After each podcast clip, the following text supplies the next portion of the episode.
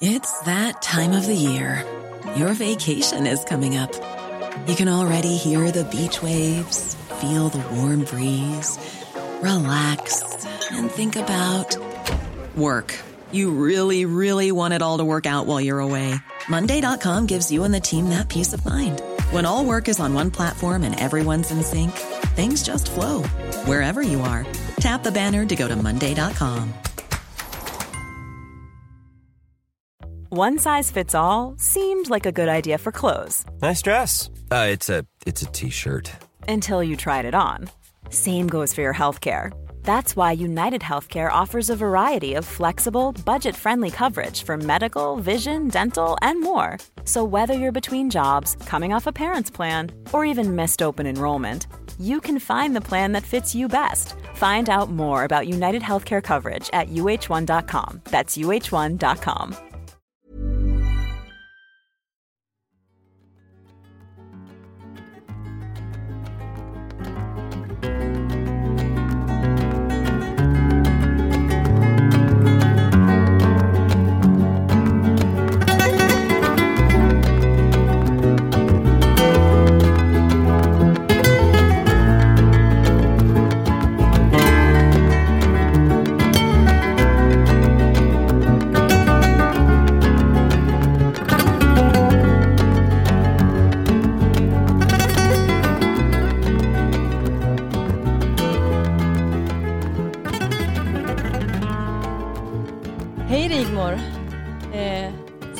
Sektpodds Hej där! dag. Hej!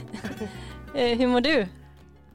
Ja, mår bra, tack och lov. Tack och lov eh, fortfarande. Ja. Skönt att höra. Ja. Ja, Ja. då är det dags för oss att ha ännu ett Sektpodd-avsnitt. Jag heter Emma Genbeck, för detta medlem och pastor i Knutbysekten. Och du? Rigmor Robert, eh, läkare, psykoterapeut, analytiker.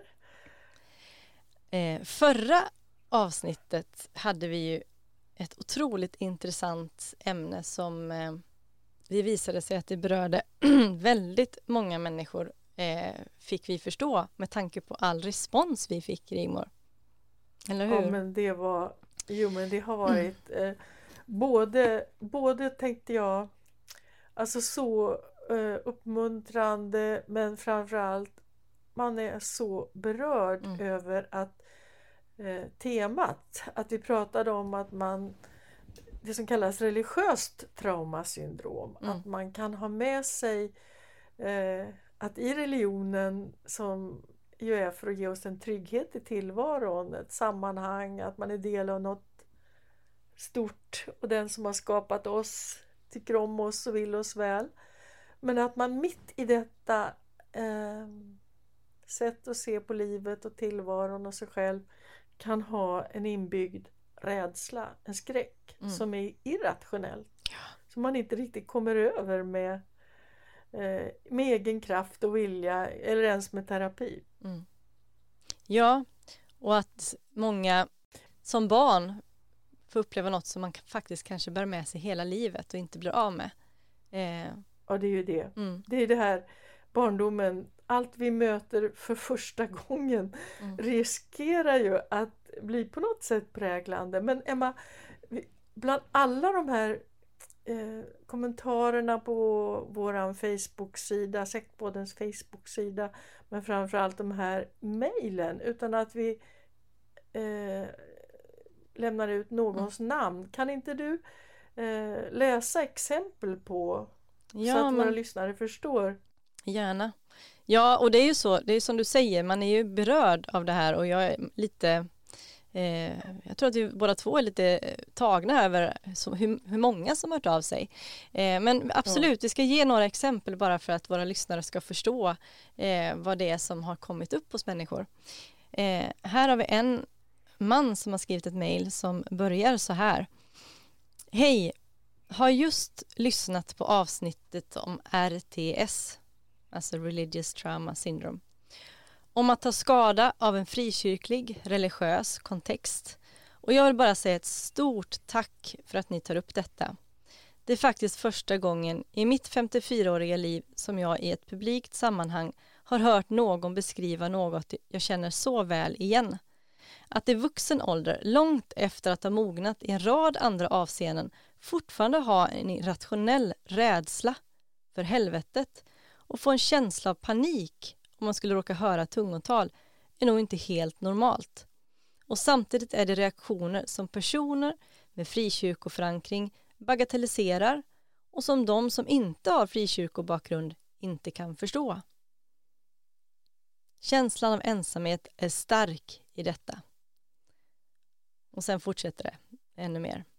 Men just, just den här ensamhetskänslan kommer ju igen i mail efter mail efter mail där man eh, beskriver att man har känt sig så ensam i de här tankarna och, det, och känslorna. Ja, mm. ja, och det var det eh, jag försökte förklara att i samfundet, i det egna samfundet så blir det här eh, ignorerat eller korrigerat så att man, man får inte förståelse där. Och inom i den sekulära världen som kanske de flesta läkare och psykoterapeuter tillhör så förstår man överhuvudtaget inte vad som menas mm. med de här erfarenheterna. Ja, det är, i alla fall, det... det är i alla fall det våra lyssnare uttrycker. Så att eh, uppenbarligen är vad man många har mött. Så, så, att så är det. Jag har ett till mejl eh, som jag gärna ja. får läsa bara för att vi ska få lite mer. En kvinna som skriver Som jag kände igen mig i dagens avsnitt. Från ett av mina första minnen när jag som femåring vaknade kallsvettig efter en döm där jag blivit lämnad kvar och ropade på mamma att jag ville bli frälst till tonårens kval när jag aldrig fick tungotalets gåva. Drog självklart slutsatsen att det berodde på att jag var syndig och skulden var alltid närvarande. Mm. Eh, och så fortsätter också så. ett långt mejl här eh, om en berättelse. Ja.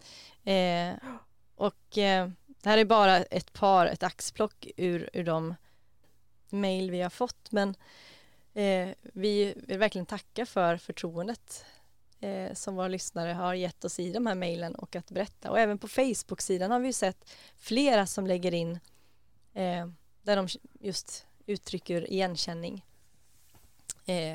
Och att det är skönt att inte vara ensam längre. Att kunna se att det finns fler som men, har samma men du, upplevelse. På, ja men du på Facebook-sidan tänker jag på nu, där har jag haft en eh, ett samspråk med en kvinna som heter Ayla Anala mm. eh, som hade synpunkter på teologin och tyckte kanske att jag lät lite för eh, ja, naiv eller, eller för, att jag hade förenklat någonting när jag försökte beskriva det här som jag har mött då ifrån människor som uttrycker rädsla för det här med uppryckandet, mm. eh, att bli lämnad kvar tidigt i livet och hur det knyter an till att varje barn behöver vara omhändertagen av sina närstående. Mm. Men sen, eh, och så hon förtydligade det och jag försökte förtydliga och det är ju inte så att vi som är lekmän inte eh, får tolka Bibeln. Det är ju en av de eh, något som skiljer den katolska kyrkan där Bibeln fortfarande är skriven på latin mm. från de protestantiska eller reformerta där vi har Bibeln på modersmålet. Mm. Precis. Ja. ja. Har, Nej. Har, har, du några funderingar runt det? Nej, det enda jag tänker väl är att det vi väl kan möjligtvis förtydliga då att det det finns ju jättemånga tolkningar vad jag vet av Uppenbarelseboken och den här tolkningen om uppryckandet är som jag förstår en ganska modern eh, tolkning sedan 1800-talet och att men det är just den här tolkningen som de har i de här berättelserna vi har då beskrivit och i de här traumorna som människor upplevt eh, så är den här tolkningen som har eh, satt spår och därför så har vi ju pratat just om uppryckandet som en utav dem. Eh, så och, det är väl bara det, det tänker jag.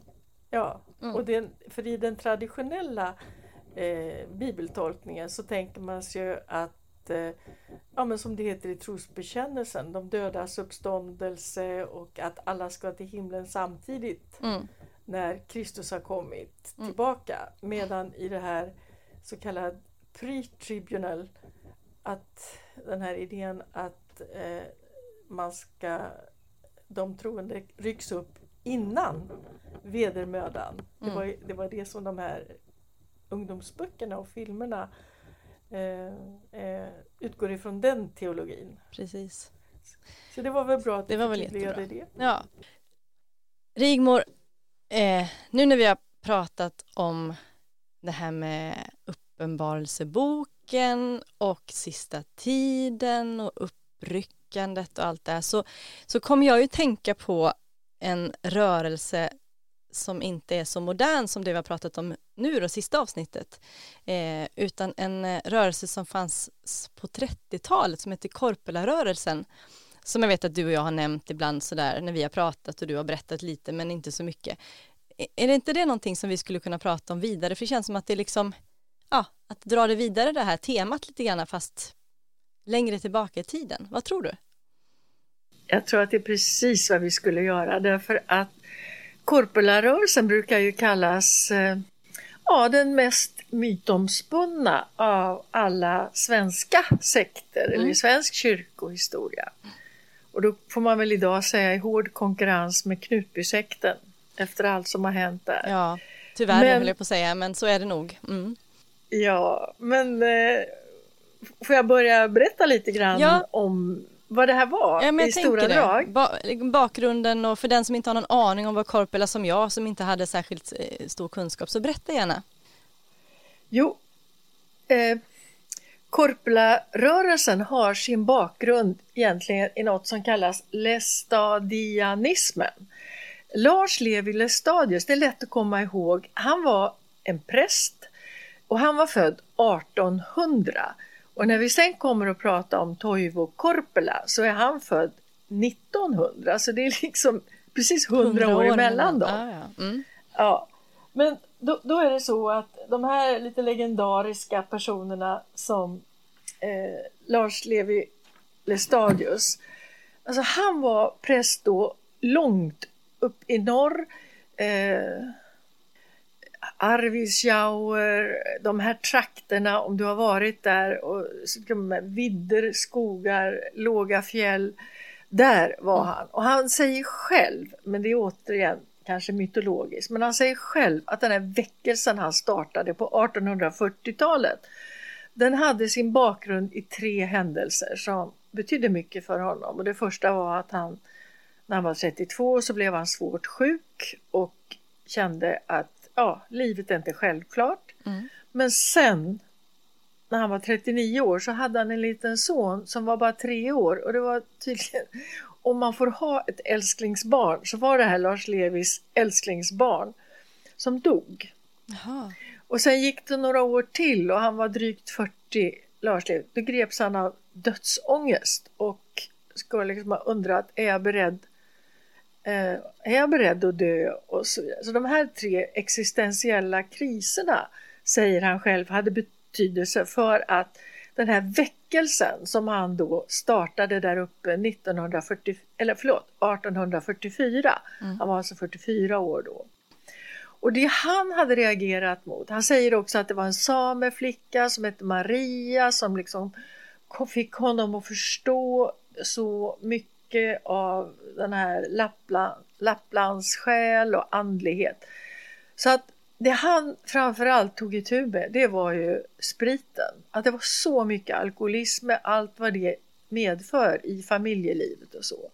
Så att han, ble, han har på något sätt fått stå för eh, nu en allmän, en allmän uppryckning. Ta er i kragen, inte supa.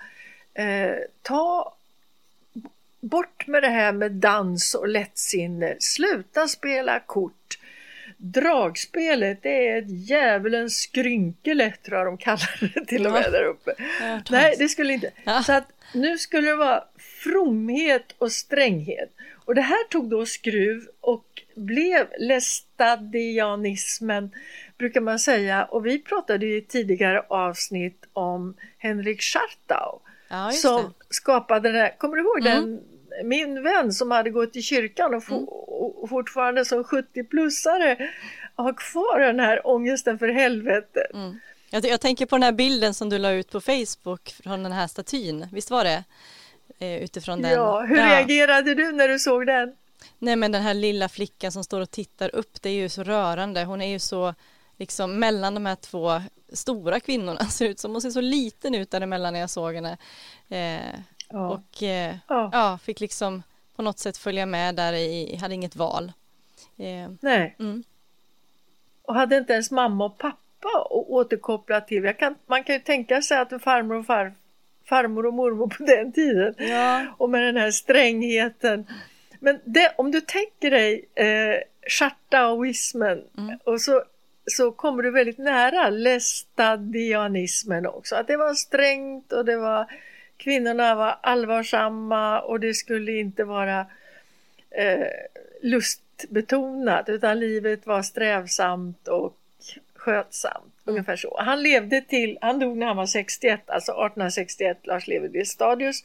Men hans lärjungar eller hans efterföljare och då hade de den här traditionen att de alltid var två och två, en yngre och en äldre predikant. Så att den äldre predikanten kunde hålla ordning på att den yngre predikanten inte bar iväg på något sätt. Och tar vi nu, tänker vi oss nu att den här andligheten, den här kristendomen hade rotat sig där uppe på Nordkalotten. Så säger vi då att Toivo Korpela, mm. ja men det var en finsk kille han var alltså född där uppe i samma område men på finska sidan. Och han hade gripits av den här väckelsen och jag tänker mig att han såg lite bra ut och att det var lite sån här Gösta Berling stämning runt honom.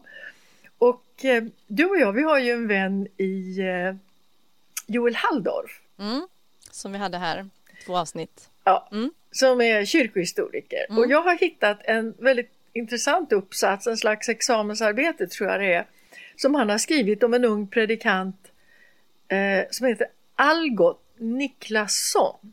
Och han skrev dikter och var brinnande i anden och han startade någonting som kallades för Nyväckelsen 1950-51. Mm. Och då tänker man sig kanske att ja, men det här som jag kallar Gösta Berlingsaktigt. Alltså att det är lite härligt att titta på en ung predikant och, som har den här ungdomliga eh, liksom dådkraften och poesin och brinnande i anden. Mm. För så verkar det ha varit med Toivo Korpela. Och han hade inte med sig någon överrock i form av en äldre predikant utan han kom till församlingar och samlade till möten och hans idé var det nya med Toivo Korpela det var man kan ha roligt fast man är troende. Mm.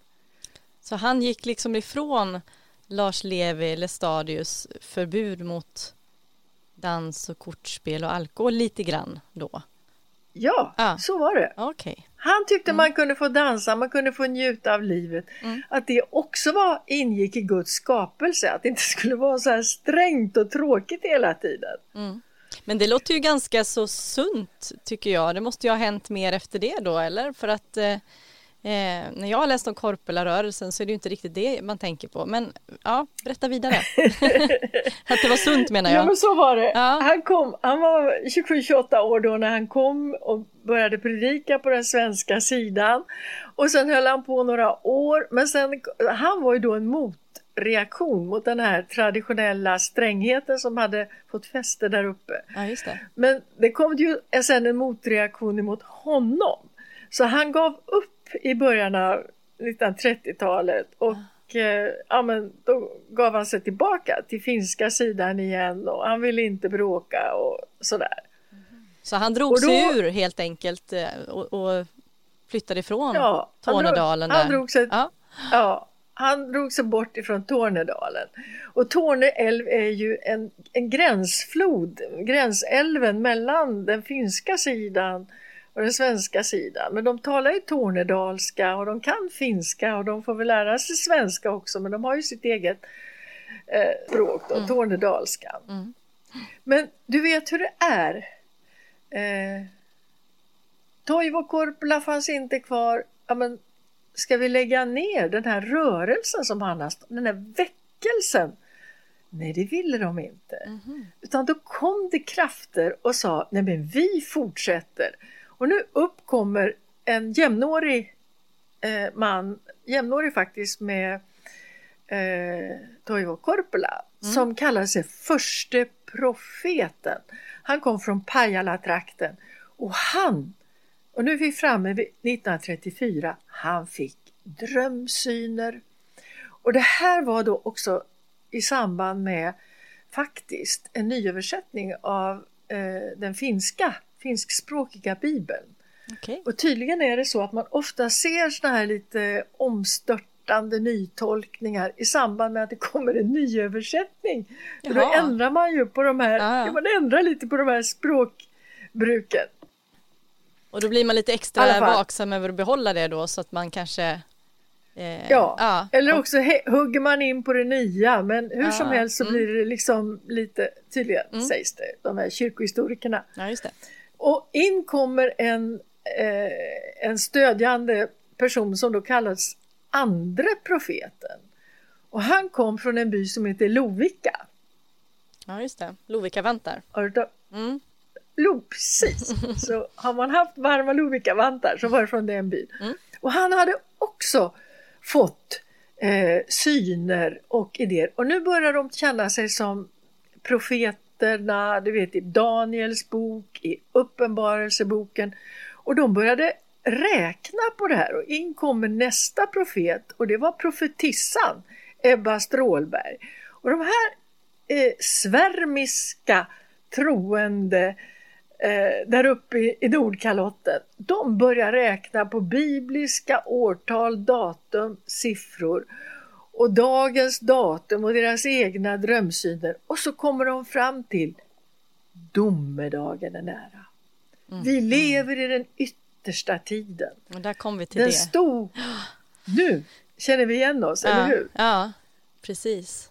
Ja, för att Nu- det är där de här Ja. drömsynerna och visionerna och prof profetiska eh, övertygelserna kommer in. För det har jag också förstått när jag har läst om korprörelsen att det är mycket om det här med datum och att de ska, eh, ja, att de är utvalda en viss grupp och så vidare och det känner vi ju igen. Eh, Naturligtvis ifrån Knutby eh, och eh, från, men jag tänker att eh, det är någonting som jag tror är vanligt i alla sådana här religiösa, eh, vad ska man säga, eh, grupper som håller sig ytterkanten av vad som är kanske sunt och så vidare. Så blir det liksom det här vi, vi sluter oss, en grupp, Ja. eller hur? Alltså, Mm. Jo, att man får den här idén att det har pratats om tidens ände, Uppenbarelseboken, Daniels bok i Gamla Testamentet, det talas om när tiden är inne Mm. och det kommer stora katastrofer och det är elände och lidande och så slutar det med att eh, Messias kommer, Kristus kommer, det blir en total omvändning så börjar en ny tid och en slags övergång kanske till tusenårsriket eller som är en, i sin tur en övergång till eh, evighets... Ja, att tiden ska helt enkelt ta slut. Och då får de här profetiskt inspirerade predikanterna samma idé, nämligen att det här har varit omtalat i 2000 år. Men tänk att det ska ske just nu, medan vi lever. Men eh, då, då måste jag fråga, för någonting som jag har läst och mött stött på just när det gäller korprörelsen som jag inte kan säga att jag har stött på i andra sådana här religiösa grupper som jag har läst om, det är att de har en ark eh, som kallas ofta silverarken som, är, som ska föra dem vidare i den här eh, då, tron på liksom, evigheten och fortsättningen och övergången. Eh, vad, vad är det för någon ark? Jag får inte ihop det riktigt. Du förstår, arken kan vi kalla för ett rymdskepp. Och när Ett vi kommer till rymdskepp? andra sekter, ja, när vi kommer till andra sekter sen, de här komet, eh, de här som trodde de skulle bli hämtade av en komet. Alltså arken, det är som ett rymdskepp och ibland kallades den för silverarken, ibland har den kallats för att den var av kristall. Men den kommer som ja, du kan ju tänka dig där uppe med eh, norrsken och mörka nätter på mörka dygn på Ja. vinterhalvåret, ständigt ljus på sommarhalvåret. Eh, men de fick för sig att räkna ut att det kommer att landa ett, en ark. Och arken är ju så kul då därför att de tänkte sig som en stor rymdskepp, skeppbåt. Jaha, så Finns, förstår jag det rätt finns då? det någon att- bibliska? Ja, men jag skulle finns precis- biblisk? Ja, jag skulle precis säga det att om jag då tänker på Bibeln, för så finns det ju eh, arken i Bibeln, det är ju i så fall Noas ark, tänker jag. Är det den de Ja. då syftar på att det ska komma en ny sån ark som ska, aha, där har vi Du det. vet, det här, här, här pratar vi om drömsyner och visioner. Så att jag tror att det är Noas ark som har spökat i deras tankar. Men det de refererar till, det är i själva verket en vers där arken nämns, och det är i Johannes uppenbarelsebok, elfte kapitlet, 19 versen. Får jag läsa upp den versen? Ja, men gör det. Och Guds tempel i himlen öppnades. Och hans förbundsark, förbundsark, där kommer arken, blev synlig i hans tempel. Då kom och djungeldar och dunder och tordön och jordbävning och stora hagel. Alltså de beskriver någonting väldigt omstörtande när man ser den här förbundsarken i något, Men för dem var De förbundsarken eh, då eh, lika med eh, arken i Noas ark i det här sammanhanget då på något sätt. Så att eh, jag tror det. Ja, Ja. jag tror att det är precis så det är. Jag har förstått det så i alla fall. mm, mm, ja, För som sagt, vi är inne nog också på den tiden när det fanns eh, sådana här science fiction-romaner om eh, ry rymdskepp och så vidare. Så att det här tog då skruv. Och skulle man vara en riktig troende, ja men då skulle man ju satsa på att det här var sant. Så 1937, men sen var ju då profetissan Ebba Strålberg, hon ändrade datum så att det blev framflyttat till och med till eh, 1936, fortfarande 24 juli. Och du vet, det här tog sån skruv så de var säkra på att nej men nu inväntar vi, för den här arken, när den kommer, då hette det att den skulle fara ungefär som, du tänker en skolbuss och samla upp de troende. Först till Kiruna och sen vidare ända bort till Karesuando. Och liksom alla skulle få följa med. Och sen skulle den lyfta upp till väders igen och ner till Hey, I'm Ryan Reynolds. Recently, I asked Mint Mobile's legal team if big wireless companies are allowed to raise prices due to inflation. They said yes. And then when I asked if raising prices technically violates those onerous two year contracts, they said, What the f are you talking about, you insane Hollywood ass? F- So to recap, we're cutting the price of Mint Unlimited from $30 a month to just $15 a month. Give it a try at mintmobile.com slash switch. $45 upfront for three months plus taxes and fees. Promo rate for new customers for limited time. Unlimited more than 40 gigabytes per month. Slows. Full terms at mintmobile.com. Even on a budget, quality is non-negotiable. That's why Quince is the place to score high-end essentials at 50 to 80% less than similar brands. Get your hands on buttery soft cashmere sweaters from just 60 bucks, Italian leather jackets, and so much more. And the best part about Quince, they exclusively partner with factories committed to safe, ethical, and responsible manufacturing. Elevate your style without the elevated price tag with Quince. Go to quince.com slash upgrade for free shipping and 365-day returns. Palestina Gissa va? vart. har jag Ja, för mig att jag har nu läst. ska vi ner. Ja, Men ah, Nu för, måste- förlåt mig, får jag bara fråga, alla, alla troende eller alla, eh, vad menar alla de? i den väckel, de Alla. menar den här väckelsen. Ja, deras grupp alltså, inte alla troende Deras som grupp. fanns. Ja, Ja, okej. deras grupp. De, an- Mm. de andra hade ju inte fattat det här. Utan de fortsatte ju som vanligt och de sådde, eh, de sådde sin kornåker och tog hand om sina djur och så vidare. Men när man närmade sig det här datumet då Eh, då var alla så inställda på, nu händer det, nu, de hade intalat sig detta. Men hur kunde de komma i den här stämningen? Jo, vi sa ju det att Toivo Korpela, han fanns inte kvar. Men Nej just det, han in- hade ju faktiskt försvunnit, stackarn. Men han får, han får liksom namnge hela den här rörelsen fast han inte ens är med Ja. särskilt länge. Är det så? Ja. Ja, så blev det. Kille. För, ja. ja, så de, de hade ju fått det, ut, de kallades ju korpelaner efter Korpela, ja, Ja. av folk där uppe. Och in kommer nästa stora kar karismatiker kan vi väl säga då och det är Sikavara. Ja, och han blir ju den här eh, ledaren. Och han är vidlyftig måste man säga därför att han sa men nattvard, här uppe har vi ju inget vin, här uppe i Nordkalotten. Men hembränt kan vi ordna.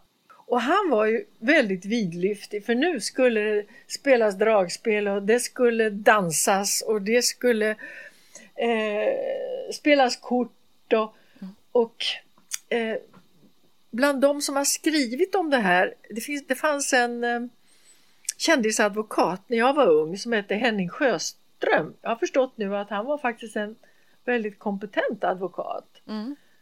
Han drev neurosedynärendet och den här Husebyaffären och så vidare. Men eh, han är uppifrån de här trakterna så han hade ju hört de här historierna förstås om Korpelarörelsen. Och så hade han en bror eh, och de här två bröderna de skrev en roman som heter Silverarken. Jag har den här. Mm. Och där har de i ro- romanform då beskrivit liksom hur grannarna flinade och liksom gjorde en, en skämtark och lurade den här troende kvinnan och ja men hur en sån här stackars eh, torpare sköt sin häst eftersom det var ju ändå inte någon idé längre utan nu skulle ju, nu var det ju tidens ände och de skulle iväg med arken och de satt då där och inväntade arken som aldrig kom. Ja. Jag tänkte just på det när du nämnde det förut lite där i förbifarten just det här att eh, man väntar på något som ska komma och det är snart förestående och man det är liksom ingen idé att bygga upp livet här och nu för vi ska ändå snart vidare. Eh, och det, det är ju någonting som jag känner igen ifrån Knutby också och som jag tror är ganska vanligt ibland många sådana här eh, grupper som just pratar om tidens ände därför att man eh, och då blir det det här eh, undantagstillståndet där man lever i en parallellvärld och det är ingen idé att plugga, det är ingen idé att skaffa barn, eh, det är ingen idé att Precis. eh, spara i pensionsfonder, det är ingen idé att, att skapa en god Ja. ekonomi och så vidare och så vidare. Kanske inte ens idé att och liksom ta hand om släkt och vänner och skapa liksom relationer för vi ska ändå inte liksom vara kvar. Eh, så det påverkar verkligen hela livet och tankesättet och, och på ett väldigt tragiskt sätt. Eh, man stannar liksom upp, tänker jag. Och jag förstå, har förstått att det, de levde så också, just där. Eh, nu är det en roman när han Precis så. sköt sin häst men det är väl ändå Ja. liksom ganska Ja. symboliskt för att eh, Ja. vä- och, Ja. och väldigt tragiskt för hur människor då anammar det här så djupt eh, allvarligt att man till och med sätter sitt eget liv på, på hold för Ja. att man tror så starkt på det här. Så det kan, det kan jag känna Jag vet. Mm. Jag, jag förstår att du känner igen det, Emma. För jag kommer ihåg när jag hade kontakt genom de här åren när jag var engagerad för Knutby-tragedin och er som befann er i sekten. Att det var, bland annat så var det en familj som hade eh, ett- ett syskon i, i er församling och som ville ha kontakt och som sa vi kan väl komma upp ändå vi tar med oss barnen så att era barn och våra, de är ju kusiner, att de får lära känna varandra för att man, då man känner varandra och sen när man är vuxna så har man varandra eller något sånt. Mm. Och fick då svaret ifrån Knutbymedlemmen att nej, det är ingen idé för de här våra barn kommer inte att bli vuxna. När de är vuxna så är vi i himlen. Just det. Mm. Det är, precis- det är precis det du... Nej men det är ju så, jag, och när vi pratar om så tänker jag också på faktiskt ett mejl som vi fick en gång från en kvinna som jobbade inom någon, eh, jag tror det var en kristen organisation med bistånd på något sätt i eh, någonstans nere i Afrika och där det också fanns just en kvinna som var väldigt hängiven och eh, en ledare och som talade just på det här sättet att det var ingen idé och hon fick liksom ja, hon backade på sin, sin önskan om att utbilda sig och så vidare för det var ingen idé för vi, för vi skulle ändå liksom det var snart slut och så vidare.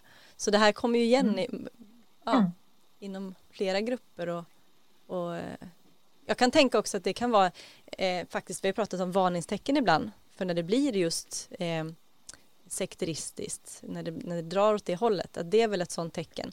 Därför att även om man liksom ska vara beredd på att eh, enligt ens tro, för Bibeln talar om det att vi ska liksom på något sätt vara beredda att när som helst så ska man ändå, så talar ändå Bibeln om och de flesta ändå sunda talar om att man ska plantera sitt träd ändå och man ska sköta sitt jobb och man ska göra det man ska eh, och, och leva som om eh, livet fortsätter men ändå vara redo i hjärtat, tänker jag. Ja, men jag tänker det också. Jag tänker att, Mm. som du, att det är ett annat sätt att säga det där som brukar kallas carpe diem. Mm. Alltså fånga di, din dag, ta vara på var, Räkna inte med att du har väldigt många år, Mm. oändlig tid framför dig. Utan tänk som, hur skulle jag vilja tillbringa mina dagar? Hur skulle jag vilja vara mot mina medmänniskor om det här vore min sista dag? Mm. Ja. Så att eh, jag, jag, tänk, jag tror att, man, att, det var, att det är menat som en bra re, Ja. levnadsregel. Tänker Men att också. det blir då i det här bokstavstroendet man börjar räkna ut och tänka Mm. sig och få den här, eh, den här uppblåsningen som ni hade i Knutby, tron Mm. att Jesus ska nedstiga för att gifta sig med eh, pastor, pas, våran pastor här. Ja men precis. Absolut. Men du, jag tänkte också på en annan sak. Eh, vi pratade också om den här eh, Sikavara eh, och att det blev, han, han uppmuntrade till eh, liksom verkligen ett eh, eh, dekadent eh, leverne med, med mycket sprit och det var sex och det var allt det här. Ja. Och om jag har förstått det rätt så var det för att han trodde eller uppfattade som att han hade på något sätt in, Kristus inkarnerades i honom. Och nu fanns Kristus på jorden och då var alla synder ja, då behövde man inte bry sig om synder längre utan vi kunde leva hur som helst. Har jag förstått att det var så? Ah. Var det rätt då? An, an, antagligen något i den stilen i alla fall. Han, hade fått, han hade fått den här känslan av att Kristus levde i honom. Ja. Ah, Sig, Sigurd hette han i förnamn. Sigurd Mm. Sikavara. Han är också född 1900. Okej. Eh, Så det är lätt att komma ihåg. Han, och han levde ända till 1965. Så jag menar det är inte länge sedan. Men då hade Nej. han slutat att predika på det här sättet. Men alltså när han fick den här övertygelsen. Jag tycker man kan se paralleller till Knutby här också. Mm, ja, men jag Därför tänkte också att- på det nämligen. Det var därför jag... Tänkte du det? Ja, ja. ja men säg vad du tänkte. Nej, jag tänkte ju på att, eh, eh, ja men just det här att dels naturligtvis Kristi brud, eh, att man liksom någon en del av gudomen blir på något sätt förkroppsligare en människa, men också att eh, eh Urban Fält, den andra pastorn, också upplevde på något sätt att han skulle eh, vara Kristus för eh, Kristi brud och så vidare. Att det blir liksom att man, eh, och då blir man Ja. väldigt eh, stor och uppblåst och plötsligt så Ja. är man, eh, Ja. man, och man eh, har prövat sig allt så nu är man ren och eh, kan därför eh, ja, bryta eh, regler och, och, och, och, och det blir gränslöst därför att man har liksom en annan jag behöver inte hålla mig till det som andra gör för jag har en annan väg, jag går över alla andra och det här tänker jag att det blir liksom Men- följden ja. av det.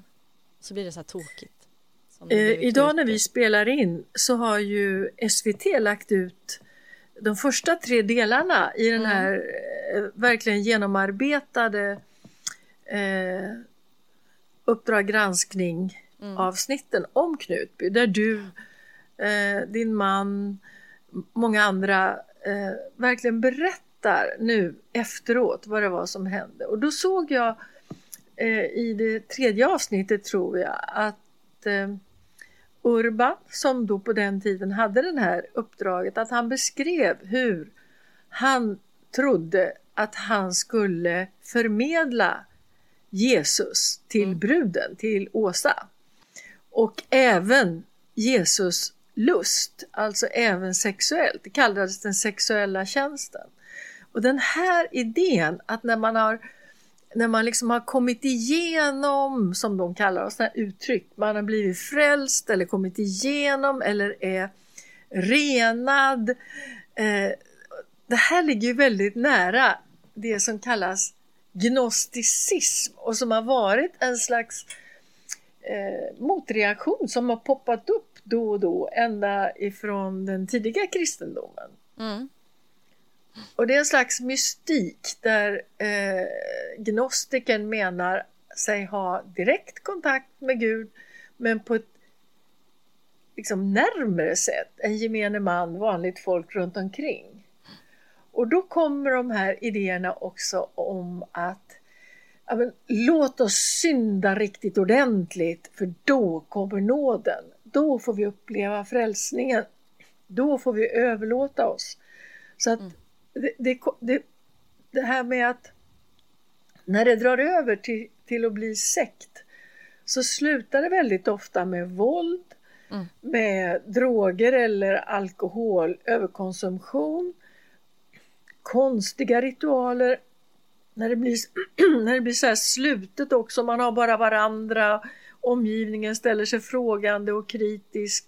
Och då kan det börja Alltså det, det tar form på så konstigt sätt, precis mm. som det mot slutet var, eller för, för den delen ända från Helens död egentligen. Mm. Men just 1999 de här... så var den ju ja, på fel spår. Ja, ja oh ja.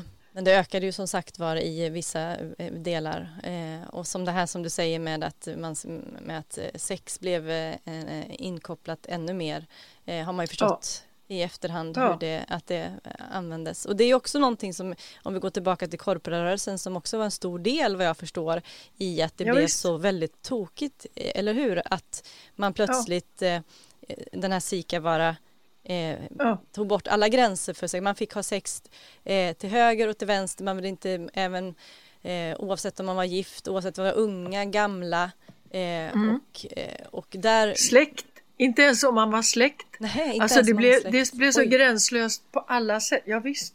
Okay. Det blev det som enligt lagen sen kallas otukt.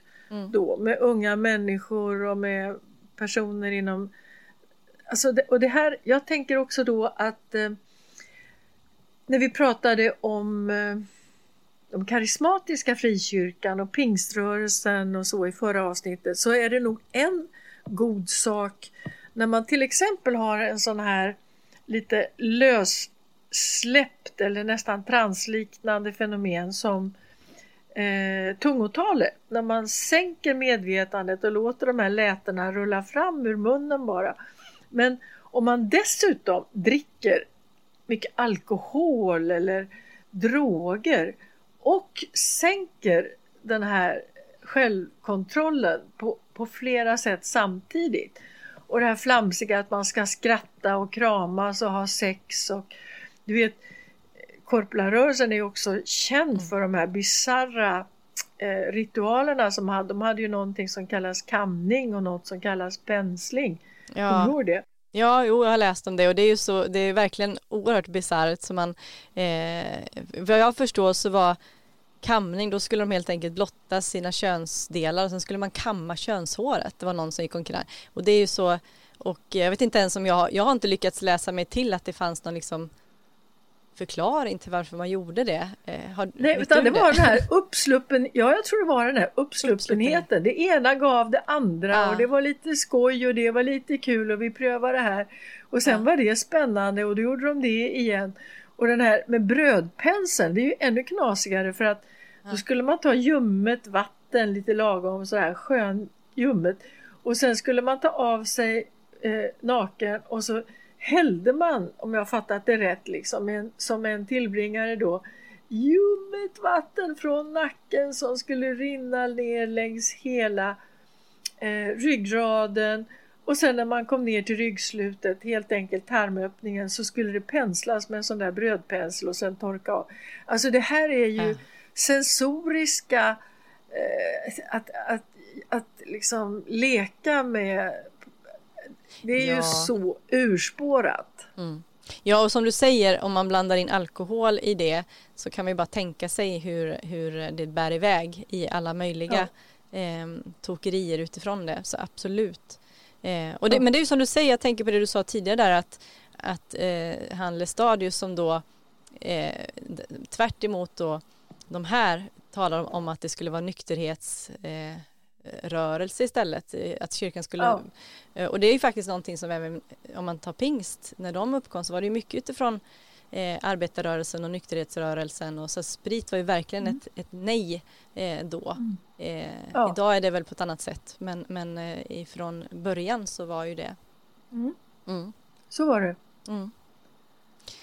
Ja men det jätte- det men var ju du- faktiskt så ja. att jag ska bara säga det att Sikavara han, han fick faktiskt, han, eh, vad hette det på den tiden, fjärningsman kanske, eller polisen i alla fall, eh, tog honom. Och eh, så 1938 så fick han 40 dagsböter för att han hade hållit på med hembränning. Men han fortsatte ett tag till innan det kom till riktig rättegång. Och den som, den som om, om man är intresserad av korpelarrörelsen så tycker jag då ska man försöka få tag på Lennart Lundmarks bok Protest och profetia. Korpelarrörelsen och drömmen om tidens ände. För han har verkligen gjort en gedigen forskning på korpelarrörelsen. Mm. Ja, jag har också stött på just Len- eh, Lennart Lundmark när jag har läst om det här. Eh, Ja. Och eh, intressant forskare och historiker vad jag förstår. Som har Var det eh, något du fäste dig för som när du...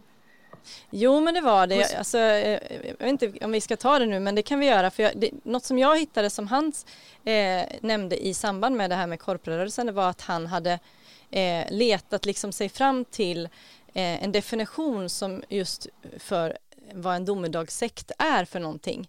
Eh, och det här tyckte han var den bästa definitionen och det, Ja. jag tyckte att den var väldigt bra. Jag, jag kunde känna igen liksom flera delar i det och både i Korpela men även utifrån Knutby och så vidare. Eh, Ja. Och det var som en, utformat som en kravlista. Eh, ska vi, vi kan ta den. Eh, Jag gör det, gör Ja. det. Eh, nej men då var det en kravlista där rörelsen då ska se frälsningen som, och så kommer det olika punkter då. Och det första är att den ska se den som kollektiv i betydelsen att den ska upplevas av de trogna som grupp. Och det har vi varit inne på just där att det blir en grupp, den är sluten, eh, det blir ett kollektiv och att det ska upplevas tillsammans, att man har de här upplevelserna och det hade ju verkligen korplarörelsen. Eh, Ja. och eh, nästa, det var att rörelsen ska se frälsningen som jordisk i betydelsen att den ska realiseras på jorden och inte i en utomvärldslig himmel. Och den tyckte jag var rätt intressant för att när vi pratade om korprörelsen så förstod jag att vi började prata om det här med arken som kommer att hämta Ja. folk och som då ska, Ja. kö- som ska sedan åka till Palestina och släppa av folk där. Och jag Ja. förstår att i samband med det då, om jag har läst rätt och förstått rätt, så ska världen se stora väckelser som sen ska övergå i blodiga krig och sluta i den här domedagen. Men sen så ska större delen av jorden bli ett himmelskt paradis och resten ska då bli ett Gehenna, helvete. Ja. Men det är fortfarande på Ja. jorden. Eh, så ja, det, visst, precis. Ja, och det är lite grann, det var ju samma sak i Knutby. Eh, Ja. Jesus skulle komma tillbaka, han skulle regera tillsammans med sin brud på jorden eh, och tusenårsriket och allt det här som skulle, Ja. att man talar om Skulle, skulle här. inte, skulle, ja, är det var det inte till och med så att Åsa och Jesus skulle dela ut kronor till Åsas tro, trofasta som skulle liksom få ta över länder och världsdelar som i ett feodalt system till den här nya Ja, världsordningen. jo men det fanns sådana tankar, absolut. Eh, man, man, precis som de här i, i Korpela så var det ju det här med de, man talar om de 24 äldste och, och man blandar, man liksom Ja. eh, sökte och letade och gissade och hit och dit eh, som jag tänker idag. Så absolut eh, fanns Ja. det med också. Ja, nästa i alla fall eh, i den här kravlistan det är att rörelsen ska se frälsningen som nära förestående i betydelsen att den ska komma både snart och plötsligt. Och det har vi varit inne på. Mm, Precis visst. det vi pratade om. Så det är ju, Som en, tjuv som en tjuv om natten. Ja, där kommer det igen också. Ja. och sen Ja. eh, så ska den vara frälsningen total i betydelsen att den helt ska omforma livet på jorden. Och då har vi varit inne på redan. Det är ju, Mm. eh, och sen den sista är att rörelsen ska se frälsningen som mirakulös i betydelsen att den ska åstadkommas med hjälp av övernaturliga krafter. Och då är vi också, tänker jag, inne på eh, det här med, med andlighet och eh, andlig strid. Och, för jag tänkte faktiskt på en annan sak som jag tänkte fråga dig om som jag också har stött på när jag har läst om Korpela och det är att de hade ett speciell ritual där man skulle hoppa upp och ner och driva Precis. ut liksom ondska genom att hoppa upp och ner och sen säga vissa ramsor. Eh, jag ska inte ens Svordomar och- försöka, jag ska inte ens försöka Ja. säga för de var ju på, på deras, eh, så jag, men det var om att, att eh, skicka hit och dit, eh, om ondskan skulle skickas till helvetet och den som inte trodde skulle Ja. vara som Babylons sköka och skulle skickas till Visst. helvetet och det var lite sådana grejer. Ja. Eh, men just det här med att hoppa upp och ner i någon slags extas kan jag tänka mig att det blev till slut i förhållande till allt andra. Eh, Ja, men det, så är det. Så är det. Det, det där, det fick, de har ett speciellt uttryck. Likotoxia. Likotoxia kallas det där hoppandet. Och eh, national, Nationalmuseum, du vet, de har ju den här stora Carl Larsson eh, den stora målningen när man kommer upp för trappan. Och numera om man vänder sig om så finns eh, dess pandang eller dess motsvarighet på väggen mitt emot. Och den här på väggen mitt emot som Carl Larsson målade då, eh, alltså den, den ska vara en sån här hednisk rit av ett kungaoffer. Man ser bödeln med manteln och den här offerkniven som man håller bakom ryggen. Och så står kungen avklädd och naken. Och han har faktiskt Carl Larssons egna drag. Han är rödhårig med skägg. Och nu står han naken och inför den här dom... Man, det, här, var ju liksom i en tid när man börjar bli intresserad av symboler, jämförande religionshistoria och så vidare.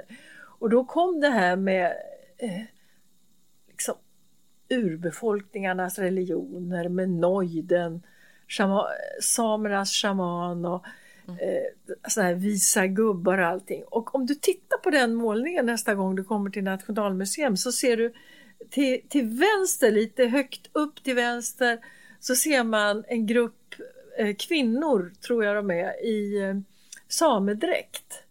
Och de hoppar och hoppar och hoppar. Och det är det här likotoxia beteendet som han har eh, målat där som en del av någon slags hednisk, eh, ja, rituell andlig, andlig strid. Jag tycker, jag tycker det var kul att du tog upp det faktiskt Ja. med Men- det här hoppandet. Ja, men jag tyckte själv att det var, var intressant att det liksom var en sån tydlig eh, företeelse som man gjorde, inte bara allmänt hoppa upp och ner, för det kan man ju se i, i tänker jag faktiskt i ganska många sammanhang där man eh, med lovsång man hoppar upp och ner och det är sådär. Men det här var ju ett, ett väldigt tydligt syfte med det som var just att driva ut ondskan. Eh, men jag måste bara fråga, är det så att eh, an- användes det här jag kan inte ens säga det ordet som du hade, men användes det i andra religiösa grupper också, eller var det bara i korpelarörelsen som man hade just den här? Eftersom jag tänkte, eftersom Carl Larsson har målat det, var det just Ja. från korpelarörelsen som det kom? Den, är, den, är, den lär vara karaktäristisk för just Ja. korpelarörelsen. Men man kan ju se, du vet, om du, om du Ja. ser på sån här technomusic, eh, vad det nu heter, när unga människor idag är lite drogpåverkade och står och i Nacka reservatet någonstans bortåt Hellasgården då är det så här års, då kan det vara var och varannan helg att man hör det här dunk, dunk, dunk, dunk, dunk av deras musik eh, där de faktiskt håller på på det här viset och står och dansar. Det är ju inte precis att de dansar som tango eller vals med varann utan det är det här eh, translika tillståndet med, kombinerat med droger som leder över till eh, de här ändrade medvetandetillstånden. Men en grej, jag, jag vill säga det att Ja. eh, apropå Carl Larsson där, att det här var inte särskilt stort bland samerna. Det lär ha funnits korpelaner bort till Karesuando som också tillhörde samernas community. Men annars så var det framförallt tornedalingar. Okej, okay. ja just det. Ja. Ja, nej, men det, ja, det är intressant bara. Men, men eh, eh, ja, det finns ju så mycket att prata om med korprörelsen, men det slutar ju, eller slutar i alla fall, det, det kommer ju till någon slags ände i alla fall för eh, vad jag förstår så ingrep ju polis och rättsväsendet till slut därför att det gick överstyr och det var väl framförallt för att de eh, ja, men levde just ut väldigt utsvävande sexuellt och att det var minderåriga inblandade vad jag förstått och så vidare och att det faktiskt var så att de blev fällda för det sen, eh, eller hur? Så var det. Ja mm. men så var det. De ledande blev fällda. Mm. Eh, det, var, det blev både någon fick ett halvår i fängelse, någon fick ett och ett halvt år i fängelse och många faktiskt fick dagsböter. Och Sikavara själv, han dömdes faktiskt till rättspsykiatrisk vård. Han satt på det som kallades kanske hospitalet på, på 30-talet men eh, eh rättegången utspelade sig 1939 till 40 så det här var ju också i samband med krigsutbrottet när det var mm, det. också stor oro faktiskt eh, i de här gränstrakterna. Och Finland skulle ju sen, både Finland och Norge blev indragna i världskriget. Man säger väl också det många gånger att, att sådana här rörelser uppstår gärna när det är lite rör, rörelse och lite oroligt politiskt därför att man söker, söker man tryggheten i något annat. Eh, inte helt så ovanligt kan, jag förstått. Ja. Så, så eh. lär det vara. Ja. Och det är, ju, det är ju värt att nämna då att korpelanerna, stackars Toivo Korpela, ja. han fick ge namn eh, till någonting som han faktiskt inte var delaktig i när det spårade ur på riktigt. Nej. Nej, men precis, och det kan ju vara värt att säga för hans skull, även om han, det är länge sedan idag. Nej, men det här är ju jätteintressant med korprörelsen och att, eh, att man kan se, tycker jag också, de här dragen som är lika fast ändå olika ifrån de här, från olika grupper. Allt ifrån då Knutby som vi pratar om utifrån min erfarenhet men också andra eh, och att de, de, de, finns där. De här allmänmänskliga eh, dragen som kommer fram. Eh, att, och vill man, lä vill man läsa om det både skönlitterärt och ännu en fackbok som vi borde nämna så är det ju Bengt Pochanen som själv är eh, uppväxt och lever i den här trakterna, Pajala, gränsområdet, Tornedalen, han är trespråkig för de har, de har ett tornedalskt språk och de har svenska och de har finska. Och eh, hans eh, ja men hans böcker om korpelarörelsen, de, de tror jag fångar mycket av den här speciella kulturen också som råder uppe i Tornedalen. Mm. Mm. Men hur, hur, hur vart det sen? Eh, försvann eh, korplarörelsen helt och hållet med de här eh, rättegångarna och eh, domarna sen? Eller var det någonting som fortsatte efter det? Ja, men vi... man det? Jo, och det är lite kul för det, man brukar säga det att nej men sen kom domarna och sen drog det tillbaka och de som har velat forska på Korpelarörelsen när de har försökt att intervjua dem som var med så drar sig människor undan därför att du vet man mm. skäms över de här bizarra sakerna man har varit med om. Så det har varit väldigt svårt att få intervjua människor. Men just Bengt Pohjanen som menar att han är en gränsgångare och han säger att vi människor som lever vid gränsen mellan två länder, vi lever i ett tredje land som är gränslandet. Och han säger att eh, han höll bland annat en föreläsning i Uppsala om den senaste boken han har skrivit nu om korpelarörelsen och då säger han att nej men korpelarörelsen försvann inte. Det mm finns fortfarande ungdomsgrupper och de samlas och ibland äldre människor också. Och så har de gruppsex och så dricker de för mycket och så dansar de och så.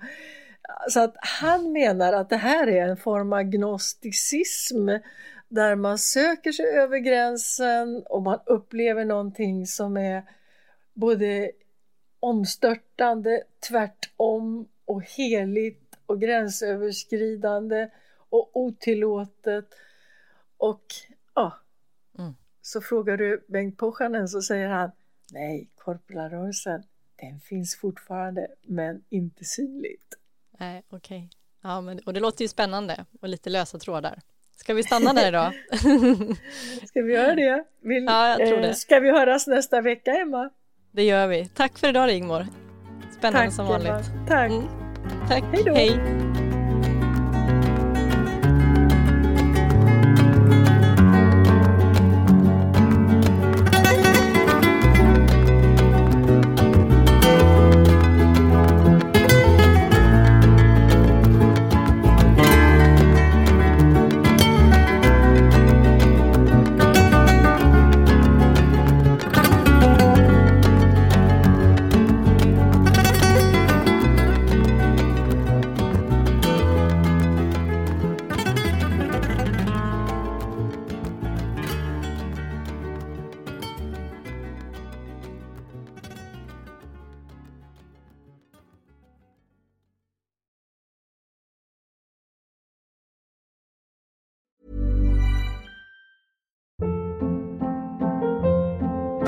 Hold up. What was that? Boring. No flavor. That was as bad as those leftovers you ate all week. Kiki Palmer here, and it's time to say hello to something fresh and guilt-free. Hello Fresh. Jazz up dinner with pecan-crusted chicken or garlic butter shrimp scampi. Now that's music to my mouth. Hello Fresh. Let's get this dinner party started. Discover all the delicious possibilities at hellofresh.com. Even when we're on a budget, we still deserve nice things. Quince is a place to scoop up stunning high-end goods for 50 to 80% less than similar brands. They have buttery soft cashmere sweaters starting at $50, luxurious Italian leather bags, and so much more. Plus, Quince only works with factories that use safe, ethical, and responsible manufacturing. Get the high-end goods you'll love without the high price tag with Quince. Go to quince.com/style for free shipping and 365-day returns.